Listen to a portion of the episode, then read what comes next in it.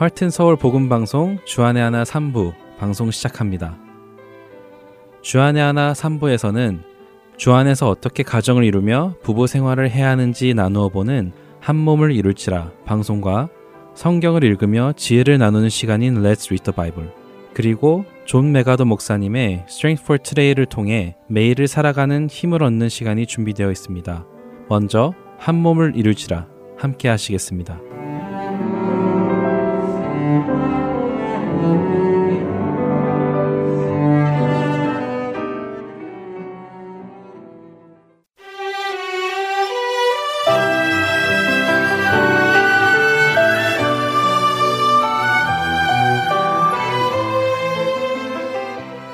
애청자 여러분 안녕하세요. 한 몸을 이룰지라 진행의 권선영입니다. 안녕하세요. 박상준입니다. 이제 저희가 오늘 방송을 하고 나면 한 번의 시간만이 남아 있는데요. 아, 벌써 시간이 이렇게 빨리 지나갔네요. 예, 그렇네요. 3개월 프로그램으로 시작했는데 벌써 마무리를 지어야 하는 시간이 왔습니다. 그래서 이번 시간에는 조심스럽지만 우리가 꼭 짚고 가야 하는 권태기와 이혼의 위기에 대해서 이야기를 나누어 보려고 합니다. 네, 불편한 현실이지만 우리가 피할 수 없다면 적극적으로 불편한 현실을 빨리 직시해서 회복의 방향으로 턴을 하여야 하겠죠. 네, 아픈 곳은 증상을 파악하여 빨리 치료하면 할수록 고통이 덜하겠죠. 이제부터 아프지만 그 아픈 곳을 들여다볼 시간이 되었습니다. 청취자 여러분과 저희 부부도 피하지 말고 주님 앞으로 나아가서 우리의 아픈 모습을 보여드리기를 원합니다. 네. 저희도 결혼 생활이 이제 15년이 되었는데요. 박 아나운서는 저와 결혼 생활에서 권태기를 느끼신 적이 있으신가요? 또는 이혼을 생각해 보신 적은요? 이렇게 바로 직접적으로 방송에서 물어보시니 어떻게 대답해야 할지 난감한데요. 네, 난감하다는 대답으로 충분합니다. 이혼까지는 아니어도 부부 사이에 권태기를 느껴보지 않는 부부가 세상에 있을까요? 만약 그런 부부들이 있다면 긴 결혼 생활 동안 배우자를 한결같이 사랑하는 비결이 무엇일까요? 아무리 세상에서 훌륭하다고 인정받는 사람이라도 부부간의 권태기는 한 번쯤은 느껴보았을 것입니다. 예전에 빌리 그레이함 목사님 아내인 루스 여사가 언론과의 인터뷰를 했던 유명한 일화가 생각나는데요. 루스 그레이함에게 기자가 이렇게 물었습니다. 살면서 이혼을 해야겠다고 생각한 적이 없었냐 라고 물었는데 그녀가 대답하기를 이혼은 생각해 본 적은 없으나 그 사람을 죽이고 싶다는 생각은 해본 적이 있다고 한 유명한 일화가 있습니다. 너무 지혜로운 대답을 하셨네요. 물론 농담처럼 하신 말씀이겠지만 이처럼 세상의 부부는 갈등을 겪고 감정적으로 권태기를 느끼기도 하고 어떨 때는 이혼까지도 생각해 볼 수 있는 것이 우리가 경험하는 결혼 생활 속에 있는 불편한 진실일 것 같아요. 그렇죠. 불편한 진실이죠. 먼저 권태라는 것이 무엇인지부터 잠깐 짚고 넘어가죠. 권태는 무엇인가요? 어, 권태의 사전적 의미는 어떤 일이나 상태에 시들해져서 생기는 게으름이나 실증이라고 하죠. 그러니까 부부 사이의 권태기란 서로에 대해서 시들해진 느낌? 심하게는 실증이 난 상태라고까지 말할 수 있겠네요. 예, 맞습니다. 권태기란 배우자 사이에 서로에 대해 실증이 난 상태를 말하는데요. 그러면 권태기는 왜 생기게 되는 걸까요? 아무래도 오랜 시간을 같이 보내니까 서로에 대해 잘 알아서 그렇게 되는 것이 아닐까요? 더 이상 새로운 것도 없고 예전 같은 그런 매력도 자주 보니 둔감해지기도 하고요. 네, 그렇게들 생각하죠. 그런데 사실 그런 생각은 세상에서 내려주는 생각입니다. 세상에서는 이런 이런 이유로 권태기가 온다라고 말을 해주죠. 그리고 그런 말을 듣는 우리는 그렇지 하며 공감하는데 사실 그것은 잘못된 생각입니다. 제가 이런 질문을 드리면 어떠실 것 같아요? 권선영 아나운서는 자녀들과의 관계에서 권태기를 느껴보셨나요? 자녀들과요? 아니요, 전혀 그렇지 않죠. 누가 자녀에게 권태감을 느끼겠어요. 자, 방금 권태기란 오랜 시간을 같이 보내니까 서로에 대해서 잘 알아서 시들해지고 실증이 나는 것이라고 하셨잖아요. 많은 부부들이 결혼하면 1, 2년 안에 자녀를 낳고 살기 시작하는데 그렇다면 배우자와 거의 비슷한 시간을 자녀들과도 보내지 않겠습니까? 그런데 왜 배우자에게는 권태기가 오고 자녀들에게는 왜 안 올까요? 같은 시간만큼 서로 시간을 보내고 서로 알아가기 때문에 권태기가 오는 것이라면 자녀들과의 관계에서도 와야 하는 것이 당연하지 않을까요? 어, 말씀 들어보니 그렇네요. 권태기라는 것이 시간의 흐름과 상대에 대해 많이 아는 것으로 인해 생겨나는 것이라면 부모와 자녀들 사이에서도 나타나야 하겠네요. 하지만 그렇진 않잖아요. 그렇다면 그 이유는 무엇이죠? 생각해보죠. 배우자와의 관계와 자녀와의 관계에서 가장 큰 차이는 무엇일까요? 거기에 그 답이 있습니다. 우리가 자녀에게 권태감을 느끼지 않는 이유는 자녀는 부모가 사랑을 해 주어야 하는 존재이기에 그렇습니다. 부모는 자녀를 볼 때에 자신이 사랑해주고 보호해주고 도와주고 잘 자라가도록 해 주어야 하는 존재라는 것을 알고 있기 때문이죠. 비록 자녀를 키우며 자녀에게 실망하는 때도 있고 화가 나는 때도 있지만 권태감을 느끼지는 않습니다. 그냥 자녀라는 존재 자체가 나의 사랑의 대상이기 때문이죠. 하지만 배우자를 바라볼 때 우리의 마음과 기대는 자녀를 바라볼 때와는 다르죠. 그렇네요. 배우자를 사랑을 주는 대상으로 보기보다는 반대로 사랑을 받으려는 마음이 더 큰 것 같아요. 그럼 사랑을 받으려는 마음이 권태기를 가지고 오는 것인가요? 사랑을 받으려는 마음이 권태기를 가지고 온다고 하기보다는 결혼의 이유와 목적을 우리가 먼저 정리해야 한다고 생각합니다. 결혼의 이유와 목적을 잘 알고 나면 권태기가 발 디딜 틈이 없어지기 때문입니다. 정말요? 그럼 빨리 알고 싶은데요.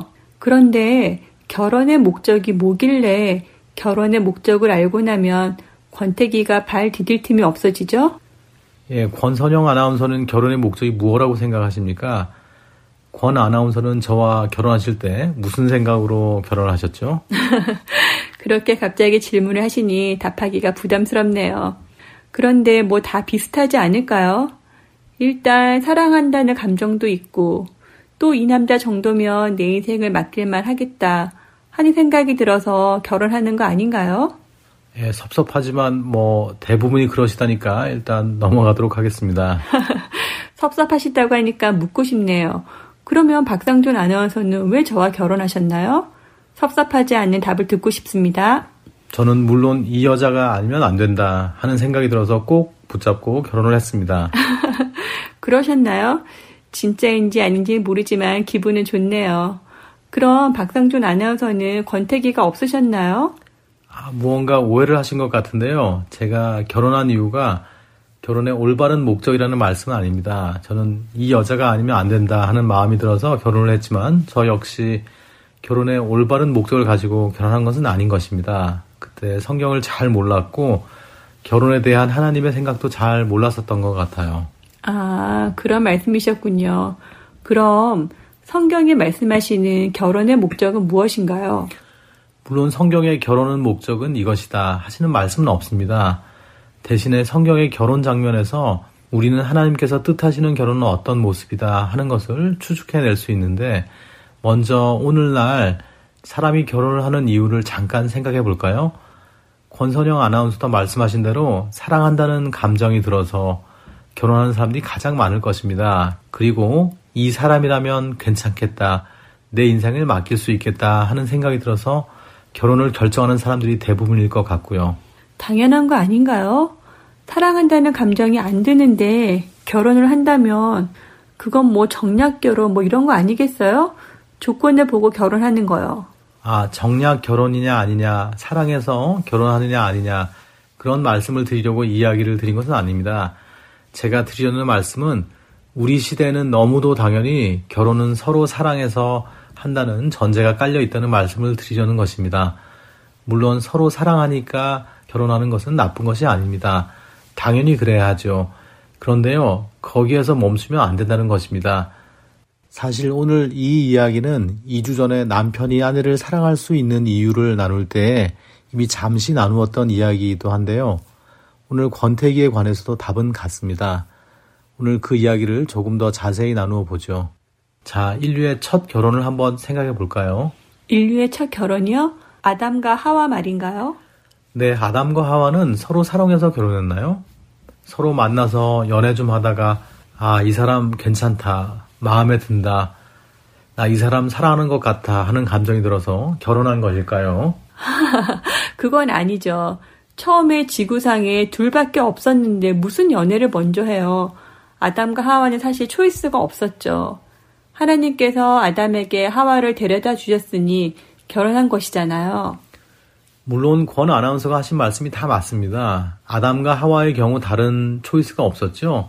하나님께서 잠든 아담의 갈비를 떼어서 하와를 만드시고 그에게 데려다 주셨으니 아담은 그녀와 결혼을 했죠.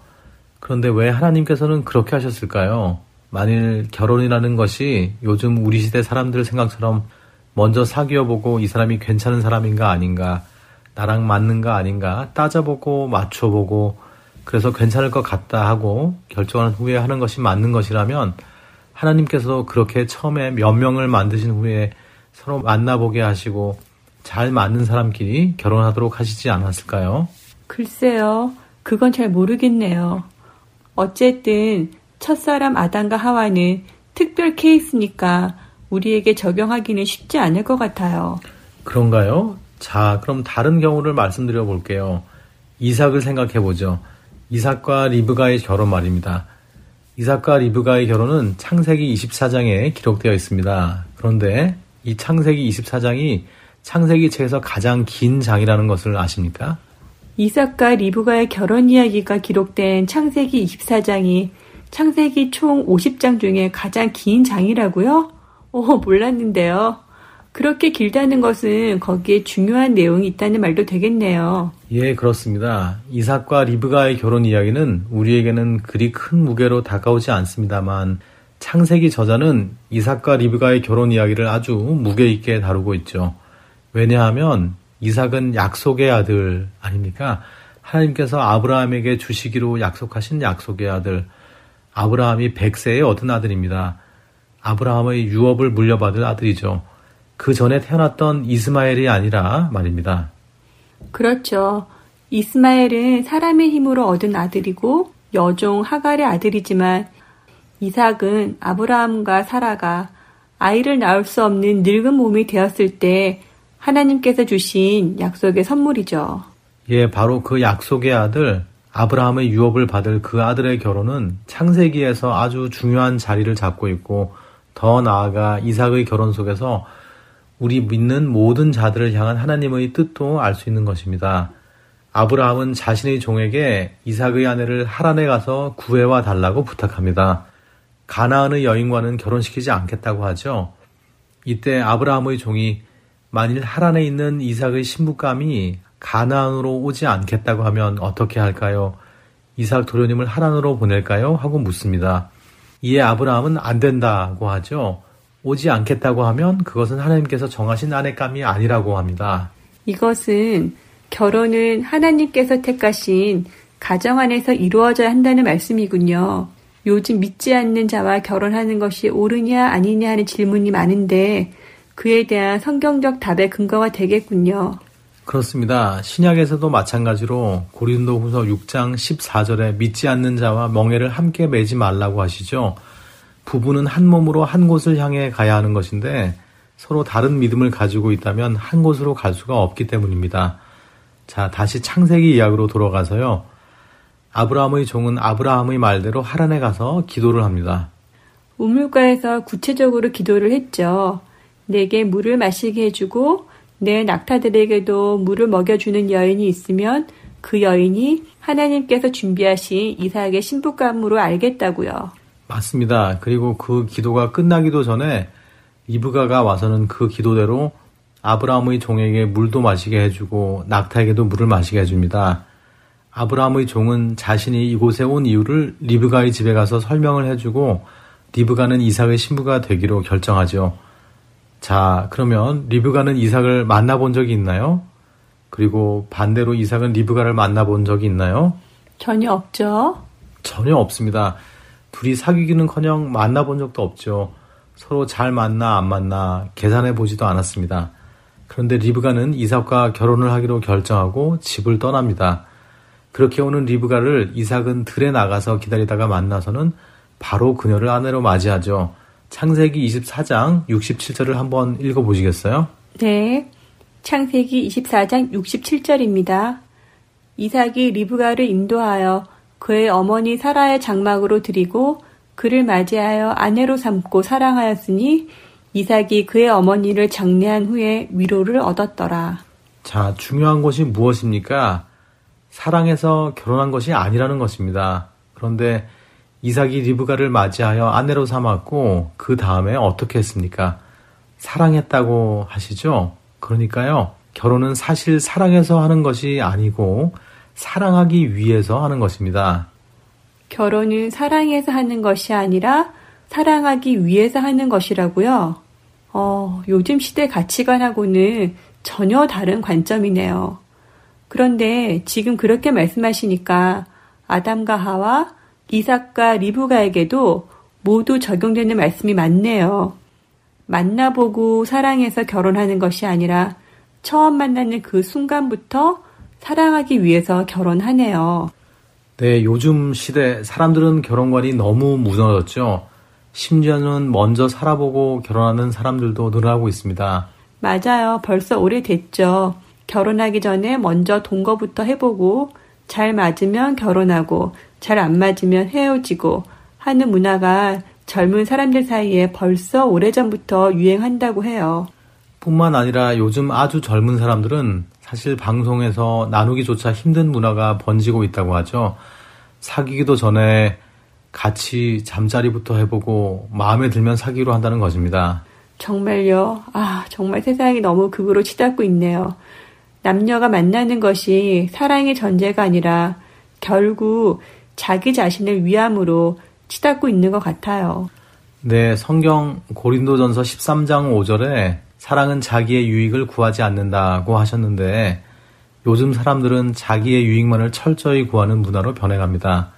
자, 다시 오늘의 주제로 돌아와서 정리를 해보죠. 우리가 권태기에 대해서 이야기했습니다. 많은 사람들이 권태기를 겪는다고 하죠. 상대에 대해 너무 잘 알아서 또 상대와 너무 오랜 시간을 보내서 실증이 나거나 더 이상 관심이 없어지는 것을 권태기라고 합니다. 그러나 시작에 말씀드린 대로 자녀에게는 권태기가 오지 않습니다. 얘를 지난 15년간 키웠더니 어 이제 더욱 관심이 없다. 실증 난다.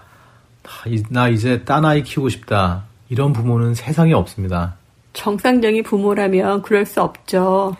부부도 마찬가지입니다. 내가 사랑한다고 느껴서 결혼을 하면 지금은 당장 좋을 수 있지만 그 사랑한다는 감정이 사라지고 나면 힘이 듭니다. 그때부터는 뭐 우정으로 산다는 우스갯소리도 있지만 사랑해서 결혼했는데 사랑하는 감정이 없어지면 권태기가 오는 것이 어쩌면 너무 당연하죠.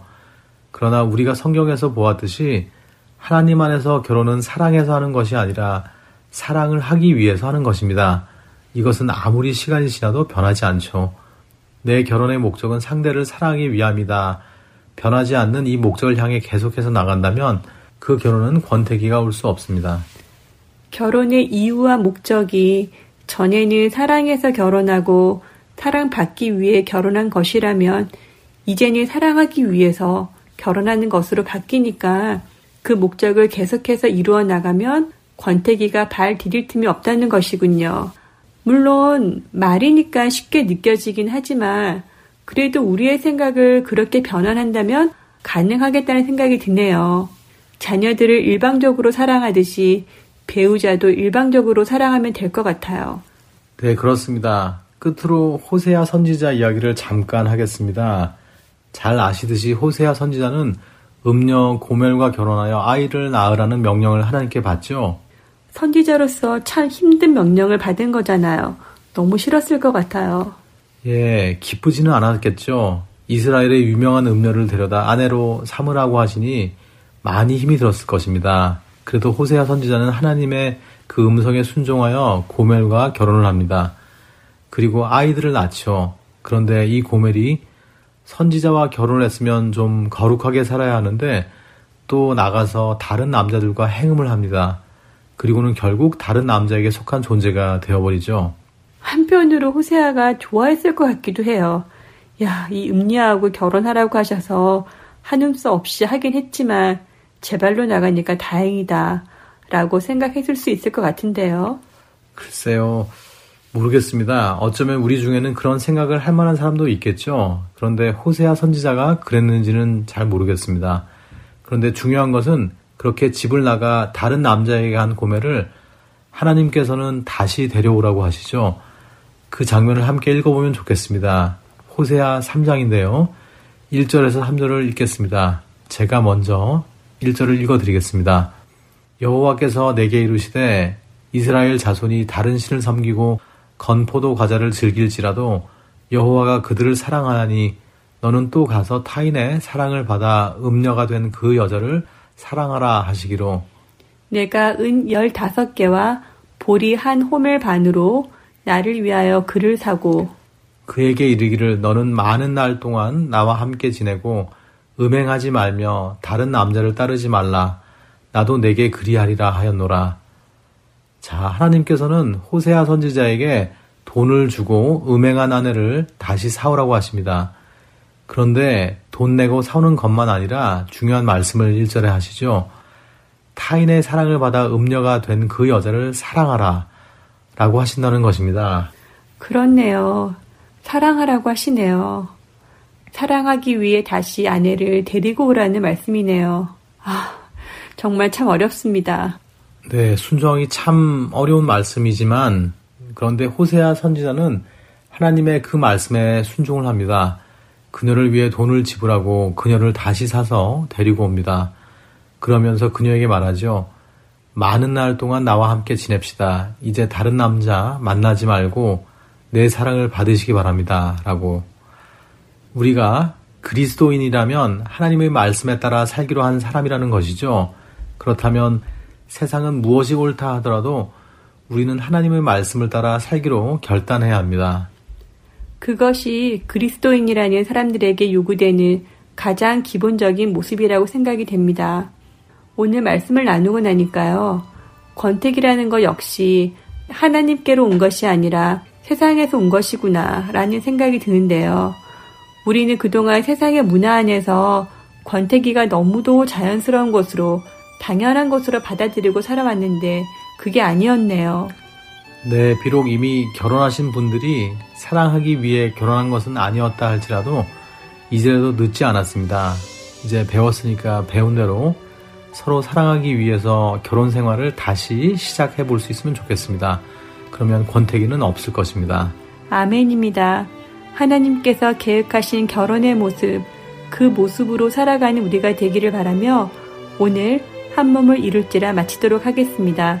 다음 주에 뵙겠습니다. 안녕히 계세요. 네, 안녕히 계세요.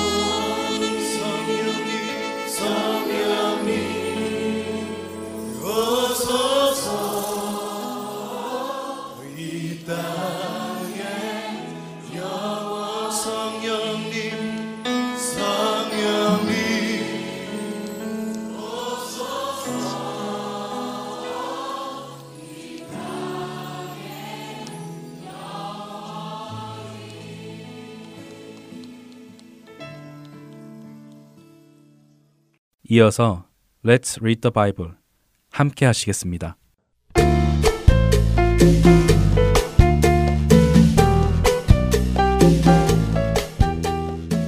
애청자 여러분 안녕하세요. Let's Read the Bible 진행의 서일교입니다. 성경은 악인과 의인에 대한 비교를 참 많이 해주십니다. 오늘 읽어볼 잠언 11장은 특별히 악인과 의인을 계속해서 비교해 주시는데요. 잠언 11장의 말씀을 한 절 한 절 읽어 나가며 나는 과연 의인인가? 악인인가? 나는 의인이 되고자 하는가? 아니면 악인이 되고자 하는가? 생각해 보면 좋겠습니다. 솔로몬이 왕이던 시절 이스라엘은 그 어느 때보다 부유한 나라였습니다. 세계 여러 나라와 무역도 활발했지요. 상업이 발달했습니다. 그런데 그런 중에도 악인과 의인이 살아가는 모습은 달랐습니다. 악인은 자신의 유익을 위해 남을 속이는 저울을 사용하여 덜 주고 더 받는 악행을 저질렀습니다. 그러나 의인은 공평한 저울을 사용하였죠. 하나님께서는 속이는 저울을 미워하시고 공평한 저울은 기뻐하신다고 잠언 11장 1절은 말씀하시지요. 오늘을 사는 우리도 잠시 잠깐의 유익 때문에 속임수를 쓰거나 그런 유혹에 빠질 때도 있습니다. 때로는 그런 자신의 모습에 양심의 가책도 느끼지요. 그러나 그런 속임수를 쓸 때에 양심의 가책을 느끼는 것보다 더 중요한 것은 하나님께서 무엇을 기뻐하시고 무엇을 미워하시는가를 아는 것입니다. 사실 양심의 가책이라는 것이 처음에는 자신을 힘들게 하기도 하지만 그 가책받는 일을 반복적으로 하다 보면 어느 순간 양심의 가책이 약해지기 시작하고 더 이상은 느끼지 못하게 되는 경우가 대부분이기 때문이지요. 하지만 하나님의 기준은 변함이 없으십니다. 어제 미워하신 그 일은 오늘도 미워하시고 내일도 미워하십니다. 어제 기뻐하신 그 일은 오늘도 기뻐하시고 내일도 기뻐하시지요. 어떠신가요, 여러분? 여러분은 하나님이 기뻐하시는 의인의 모습으로 살아가고 계신가요? 아니면 하나님께서 미워하시는 악인의 모습으로 살아가고 계신가요? 악인이라는 것이 영화에 나오는 악당을 말하는 것은 아닙니다. 오늘 잠언 11장을 읽어보시며 우리 각자의 모습을 한번 점검해 보면 좋겠습니다. 그리고 하나님께서 기뻐하시는 의인의 삶을 살아가기를 소망합니다. Let's read the Bible. 잠언 11장 1절에서 31절까지의 말씀을 읽겠습니다. 속이는 저울은 여호와께서 미워하시나 공평한 추는 그가 기뻐하시느니라. 교만이 오면 욕도 오거니와 겸손한 자에게는 지혜가 있느니라. 정직한 자의 성실은 자기를 인도하거니와 사악한 자의 폐역은 자기를 망하게 하느니라. 재물은 진노하시는 날에 무익하나 공의는 죽음에서 건지느니라. 완전한 자의 공의는 자기의 길을 곧게 하려니와 악한 자는 자기의 악으로 말미암아 넘어지리라. 정직한 자의 공의는 자기를 건지려니와 사악한 자는 자기의 악에 잡히리라. 악인은 죽을 때에 그 소망이 끊어지나니 불의의 소망이 없어지느니라. 의인은 환난에서 구원을 얻으나 악인은 자기의 길로 가느니라. 악인은 입으로 그의 이웃을 망하게 하여도 의인은 그의 지식으로 말미암아 구원을 얻느니라. 의인이 형통하면 성업이 즐거워하고 악인이 패망하면 기뻐 외치느니라. 성읍은 정직한 자의 축복으로 인하여 진흥하고 악한 자의 입으로 말미암아 무너지느니라. 지혜 없는 자는 그의 이웃을 멸시하나 명철한 자는 잠잠하느니라. 두루 다니며 한담하는 자는 남의 비밀을 누설하나 마음이 신실한 자는 그런 것을 숨기느니라. 지략이 없으면 백성이 망하여도 지략이 많으면 평안을 누리느니라. 타인을 위하여 보증이 되는 자는 손해를 당하여도 보증이 되기를 싫어하는 자는 평안하니라.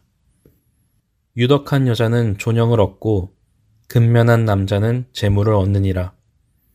인자한 자는 자기의 영혼을 이롭게 하고 잔인한 자는 자기의 몸을 해롭게 하느니라.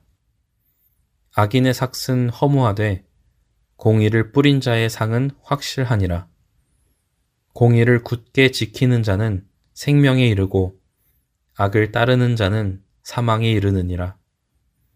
마음이 굽은 자는 여호와께 미움을 받아도 행위가 온전한 자는 그의 기뻐하심을 받느니라. 악인은 피차 손을 잡을지라도 벌을 면하지 못할 것이나 의인의 자손은 구원을 얻으리라. 아름다운 여인이 삼가지 아니하는 것은 마치 돼지코의 금고리 같으니라. 의인의 소원은 오직 선하나 악인의 소망은 진노를 이루느니라. 흩어 구제하여도 더욱 부하게 되는 일이 있나니 과도히 아껴도 가난하게 될 뿐이니라. 구제를 좋아하는 자는 풍족하여질 것이요. 남을 윤택하게 하는 자는 자기도 윤택하여지리라. 곡식을 내놓지 아니하는 자는 백성에게 저주를 받을 것이나 파는 자는 그의 머리에 복이 임하리라. 선을 간절히 구하는 자는 은총을 얻으려니와 악을 더듬어 찾는 자에게는 악이 임하리라. 자기의 재물을 의지하는 자는 패망하려니와 의인은 푸른 잎사귀 같아서 번성하리라. 자기 집을 해롭게 하는 자의 소득은 바람이라. 미련한 자는 마음이 지혜로운 자의 종이 되리라. 의인의 열매는 생명나무라. 지혜로운 자는 사람을 얻느니라. 보라, 의인이라도 이 세상에서 보응을 받겠거든 하물며 악인과 죄인이리요. Let's read the Bible. 잠언 11장 1절에서 31절까지의 말씀을 읽었습니다.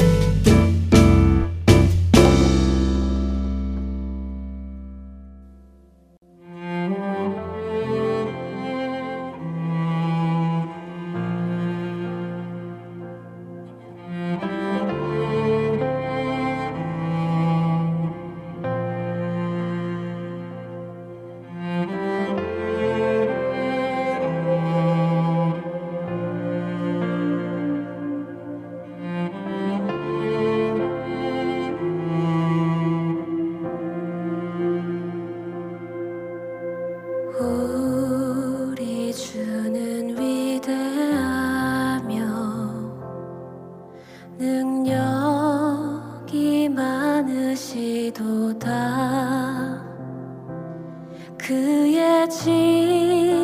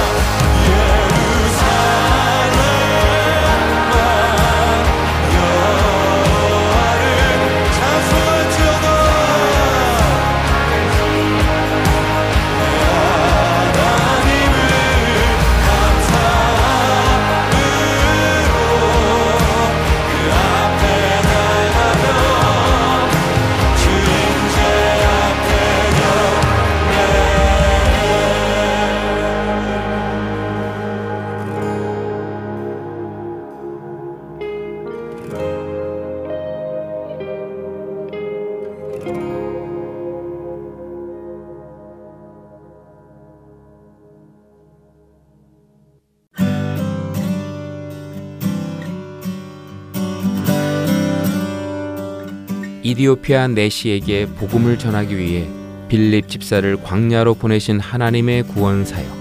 지금도 그 구원의 역사는 일어나고 있습니다. 믿지 않는 자에게 복음을, 믿는 자들에게 영적 성장을 도와주는 하트앤소울 복음 선교에 동참하지 않으시겠습니까? 하트앤소울 복음 방송 선교회에서는 후원으로 동참하실 동역자를 찾습니다.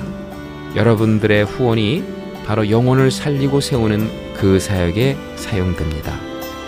후원자 문의는 본 방송사 사무실 전화번호 602-866-8999 또는 이메일 주소 heartandsoul.org at gmail.com으로 연락해 주시기 바랍니다.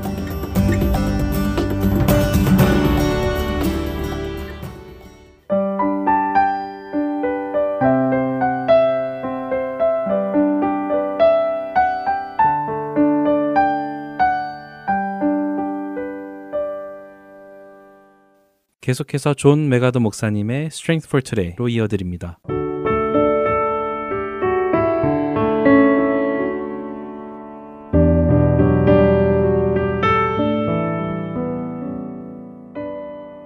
애청자 여러분 안녕하세요. 존 맥아더 목사님의 Strength for Today 진행의 최소영입니다. 하나님이신 예수님은 사람의 모양으로 이 땅에 오셨을 뿐 아니라 우리를 위해 십자가에서 죽으셨습니다. 피조물인 우리를 구원하시고자 창조주께서 죽기까지 낮아지신 것이지요. 오늘은 이것에 대해 함께 말씀을 나누고 깊이 묵상하는 시간 되시길 바랍니다. 오늘 Strength for Today의 제목은 예수님의 낮아지심입니다. 사람의 모양으로 나타나사 자기를 낮추시고 죽기까지 복종하셨으니 곧 십자가에 죽으심이라. 빌립보서 2장 8절 말씀. 예수님은 자신의 신성을 주장하시는 대신 스스로 십자가에 복종하셨습니다. 사람들이 예수님이 하나님이심을 알지 못하고 예수님을 범죄자 같이 취급하였지만 예수님은 그들과 맞서 싸우지 않으셨지요. 오히려 예수님은 자신을 낮추셨습니다. 예수님이 십자가 처형을 받으신 모든 과정을 생각해 봅시다. 믿을 수 없는 모든 굴욕을 당하시면서도 예수님은 자신을 변호하기 위한 어떤 말도 하지 않으셨습니다. 사람들은 예수님을 조롱하고 때리고 수염을 잡아당겼지만 이에 대해 예수님은 한마디도 하지 않으셨지요. 예수님을 처형하기 위해 졸속으로 이루어진 모든 과정 가운데 예수님은 잠잠하셨고 사람들의 조롱과 폭력을 다 받으셨습니다. 예수님은 자신의 권리를 주장하지 않으시고 자신을 낮추셨습니다. 굴욕을 받으면서도 예수님은 죽기까지 복종하셨지요. 예수님은 신문을 받으실 때도 조롱을 당하실 때도 거의 발가벗겨진 채 십자가를 지시고 예루살렘 성을 걸으셔야 했을 때에도 또한 십자가에 달리셨을 때에도 이제 그만하라 라고 말씀하지 않으셨습니다. 예수님은 기꺼이 죽음의 골짜기까지 내려오셔서 우리를 죽음에서 건져 생명으로 인도하고자 하셨지요. 또한 예수님은 그냥 죽음이 아니라 가장 고통스럽고 굴욕적이며 잔인한 형벌인 십자가의 죽음으로 고통당하셨습니다. 나무에 달린 자는 하나님께 저주를 받았다고 하는 신명기 말씀 때문에 유대인들은 십자가 처형을 싫어하였지요. 그런데 우주를 창조하신 하나님 되시는 예수님이 인간의 가장 낮고 천한 모습으로 고통당하신 것입니다. 그를 조롱하는 세상 앞에서 발가벗겨진 채 손과 발은 못 박히고 나무에 달리신 모습으로 말이지요. 19세기 초 미국의 설교자 가디너 스프링은 이렇게 말하였습니다. 십자가는 평화의 상징입니다. 또한 동시에 치욕과 고통의 상징이지요. 이것은 구원자이신 예수님께 그러했으며 예수님을 따르는 자들에게도 그렇습니다. 마태복음 16장 24절에서 예수님은 제자들에게 자기 십자가를 지고 예수님을 따르라고 말씀하셨지요. 여러분들은 예수님의 말씀대로 자기 십자가를 지고 예수님을 따르고 계신가요? 무슨 일이 있을지라도 예수님의 존귀와 영광을 위해 살고 계신지요? 자기를 부인하고 낮아지신 예수님을 본받도록 도와달라고 기도하시기 바랍니다. 오늘 Strength for Today 마칩니다. 안녕히 계세요.